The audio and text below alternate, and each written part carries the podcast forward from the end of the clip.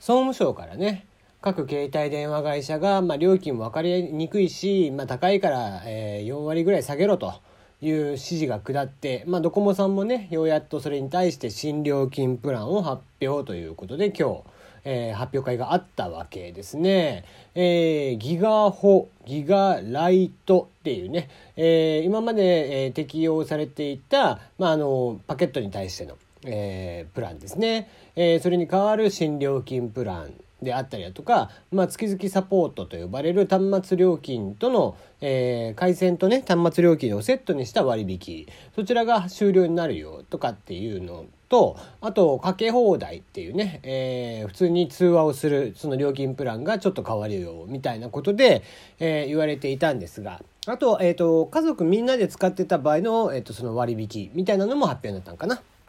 で、まあ一応最大ね、え4割ぐらい値下げになるよっていうことなんですけどもね。で、おそらくなんだけど、やっぱりちょっと見てて分かりづれえなっていう気はしています。まあ僕もね、えー、携帯電話会社に勤めていたので、まあ僕らはその携帯電話会社のことをキャリアっていう言い方をするんだけど、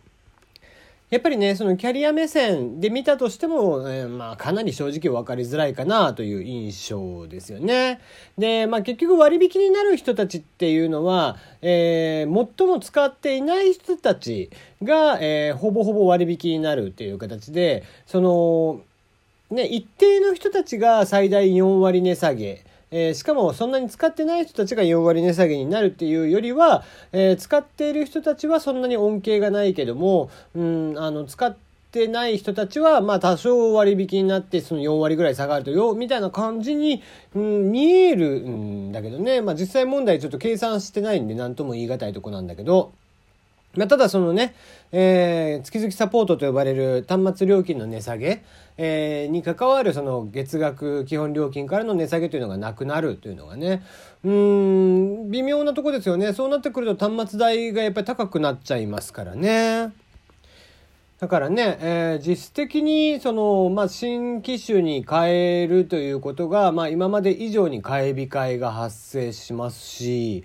うんあんまり正直いいプランじゃないんじゃないかなっていう気はせんでもないかな。うんまあ、実際蓋開けてどうなるかっていうところではありますけどもやっぱりもっとね、えー、それでもだって月々、えー、パケット最大利用する人たち、えーまあ、例えば10ギガ以上使う7ギガだったかな制限が、えー、7ギガで、えー、その重量制ギガライトというのが重量制になっていて7ギガバイトまでが月額5980円。で、それ以上使うよっていう人は、えー、30GB まで使える、えー、ギガ法っていうのに入ると月額6980円で使えますみたいな話なんだけど、うーん、実質ね、なんかこう、やっぱりそんなに割引になった気はしないかな。うん、かけ放題も料金上がるしね。まだまだ、うん、下げる余地ありといった感じなんじゃないかなと思いますけどもね。えー、思いっきりね、ネット使い放題って書いてあって、30GB までしか、えー、ね、使えないっていう。まあ一応速度制限がかかるんでね、えー、速度制限かかった上で使えるから、まあ使えるっちゃ使えるけども、みたいなところがあってね、なんかまあちょっと、うん、まあ言い方一つでね、みたいなところがあるかな。はい。えー、相変わらず分かりづらいんでね、もうちょっと多分指導が入るような気がせんでもないけど、はい、えー、今日も始まりましたテリーのよもやますぎる部屋です。いかがお過ごしでしょうか？はいはい。えー、まあ、この番組はね、えー、たまにはテンプレっぽいことを言っておきましょうか。えー、僕が気になっている情報とかを、えピックアップしてきてコメントをしていくという番組になります。はい、えー、おはがきの方、えー、メール募集しております。えー、今ね、えー、募集しているのが、えー、大喜利のお題言っておきましょう。このドラえもんの道具何に使えばいいの？っていうことで、えー、名前のあるなしに関わらず効果は送ってください。ボタンを押したら何かが3センチずれてしまうとかね。家の中のゴムが硬くなるとかね。えー、テレビのリモコンの、えー、123456789の位置が逆になるとかね、まあ、地味な変更みたいな、えー、そういった、えー、どこで使うねんみたいなのを送ってもらえると嬉しいです。その他、質問、感想、応援、普通歌、恋バナ、相談口、テーマメールなどなど送ってください。詳しくは、プロフィール欄にあります。お便りはこちら、こちらを、ね、見てくれたら嬉しいですね。はい、えー、先週末からですね、名探偵コナンの、えー、今年の春映画が、えー、公開になりました。えー、すごいね。えー、金、土、日、3日間動員145.8万人、えー、興行収入が18 1.8億円ということで、えー、前作のゼロの執行人を超える好調なスタートですということで、えー、前作がですね、えー、92億だったかな、えー、およそ92億円ぐらいの最終工,、えー、工業収入ということになりましたけれども、それの、えー、ゼロの執行人を超えるペースでのスタートということで、まあ、えー、映画というのはこのね、えー、アニメだろうが実写であろうが関係なしにこの最初の週のこの3日間がとにかく、えー、一番大事で、そこから、えー、ガクンと落ちるんでね。で、えー、なので、そこのスタートダッシュというのが本当に大事になってくる。まあ、去年ね、あった、えー、カメラを止めるな、みたいな、じわじわじわじわ伸びていく、みたいなのは、基本的には非常に珍しいパターンで、基本はもう初週、えー、2週目ぐらいで、えー、バッと稼いでしまってっていうのがあるんですけども、今回は、えー、その点でもかなり好調なスタートダッシュということで。まあ、ただね、俺コーナン見てないんだよね。うん、いやすごいなと思うよねコナンって。あのこんだけ人気だなと思ってね見てますけども。僕はねこの、えー、作者さんが前にやっていたね「えー、刃」の方が好きだったのでどっちかというと「刃」はまだ面白かったかなと思うんですけどコナンって推理しないじゃん。と僕はねそのコナンあのまあ最初の頃ってちょうど金田一少年の事件簿とねえー、一緒の時期ぐらいに始まってるわけなんですよ。で、そうした中で、ちゃんと推理してるのが近代一少年で、まあなんだろう、その、えー、ドラえもんの飛び道具じゃないけど、そういうものを使ってなんか、えー、やっていくみたいな、そのアクション要素とか無駄なね、えー、ことが、えー、推理物としては無駄な要素っていうのが非常に多いので、僕はそのコナンはほぼ見てなかったんですよ。まあアニメもしっかりね。うん。まあ、ただね、やっぱりこうしてずっと支えられて人気がある。まあ、もっと言えば、むしろどんどんどんどん今人気が伸びていっているっていうのはね、本当にすごいことだなと思って見ていますね。もうこちらも、えー、国民的アニメの一つになってきていますね。こうなってくるとなかなかね、連載って終われないから辛いよね。いつまで経っても、えー、コナンが新一に戻ることは、まあ、ない、あ、これ正体言っちゃいけないんだったっけ？ね、えー、まあ、正体のしんいちくんらしきね、えー、何かに戻るっていう のは、えー、なんかまだまだ先のお話になるのかなっていう気はしていますね。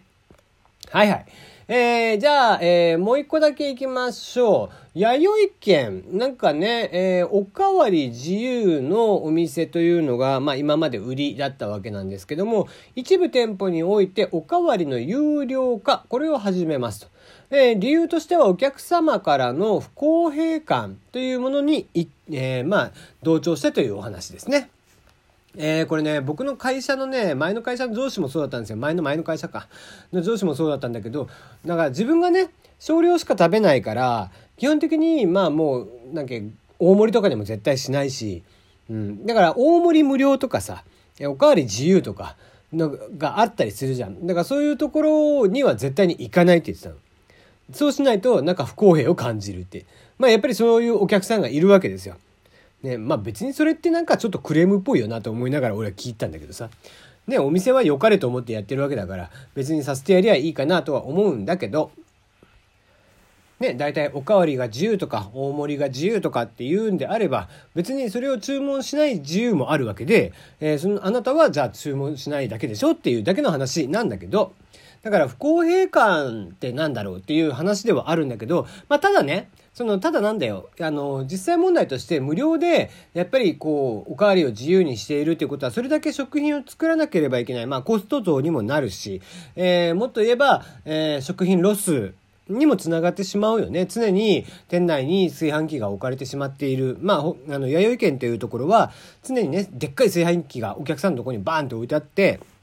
ご飯のおかわりってバンバンできるわけ。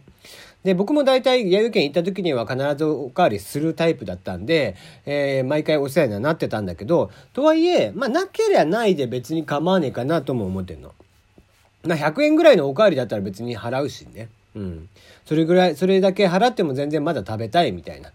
いうことなんですが、まあ、ただそのしてねその有料化することによって、まあ、あの作りすぎがなくなってきて食品ロスの解消につながるっていうことであればやる意義はあるかなと思うので、うん、その不公平感云々っていうよりはまあまあ僕はその CSR といってその社会的貢献っていう話ですけども、えー、ね食品ロスという観点から、えー、まあ、有料の、えでもね、え、食べたいというお客様に関して、それでも100円、30円から100円なんだって。店舗ごとによって違うらしいんだけど、30円とか100円とかでおかわり自由っていうことができますよっていうことであれば、別にそれは俺はやってもいいんじゃないかなとは思います。うん、食べたい、えー、いっぱい食べたいよっていう人はいっぱい払えばいいじゃん。ね、えー、っていう感じなんだけどね。まあ、それが、まあ、お客さんにとって売り上げがどう反映していくかっていうのは、このテストケースからちょっと見ていかなければなというとこなんだけどね。うん。まあ、ちなみにね、あの世の中のねお店外のお店まあお家で食べる唐揚げとかはまた別なんだけどあのそれはそれでねいろんなこう家で食べる美味しさっていうものがあるからそれはまた別なんだけど外で食べる唐揚げの中で僕はトップレベルなのはホットモットのあの唐揚げだと思ってるの唐揚げ弁当のね。で、えー、もっと言えばもともとね、え、ホットモットさんっていうのはもともとはほかほか弁当っていうねとこだったんで、えー、それが喧嘩別れして、えー、今のね会社になったわけですけども、そのホットモットさんが運営している弥生県なので、弥生県の唐揚げも非常に大好きです。まあ、どうでもいい情報ですよね。ではではまた明日お会いいたしましょう。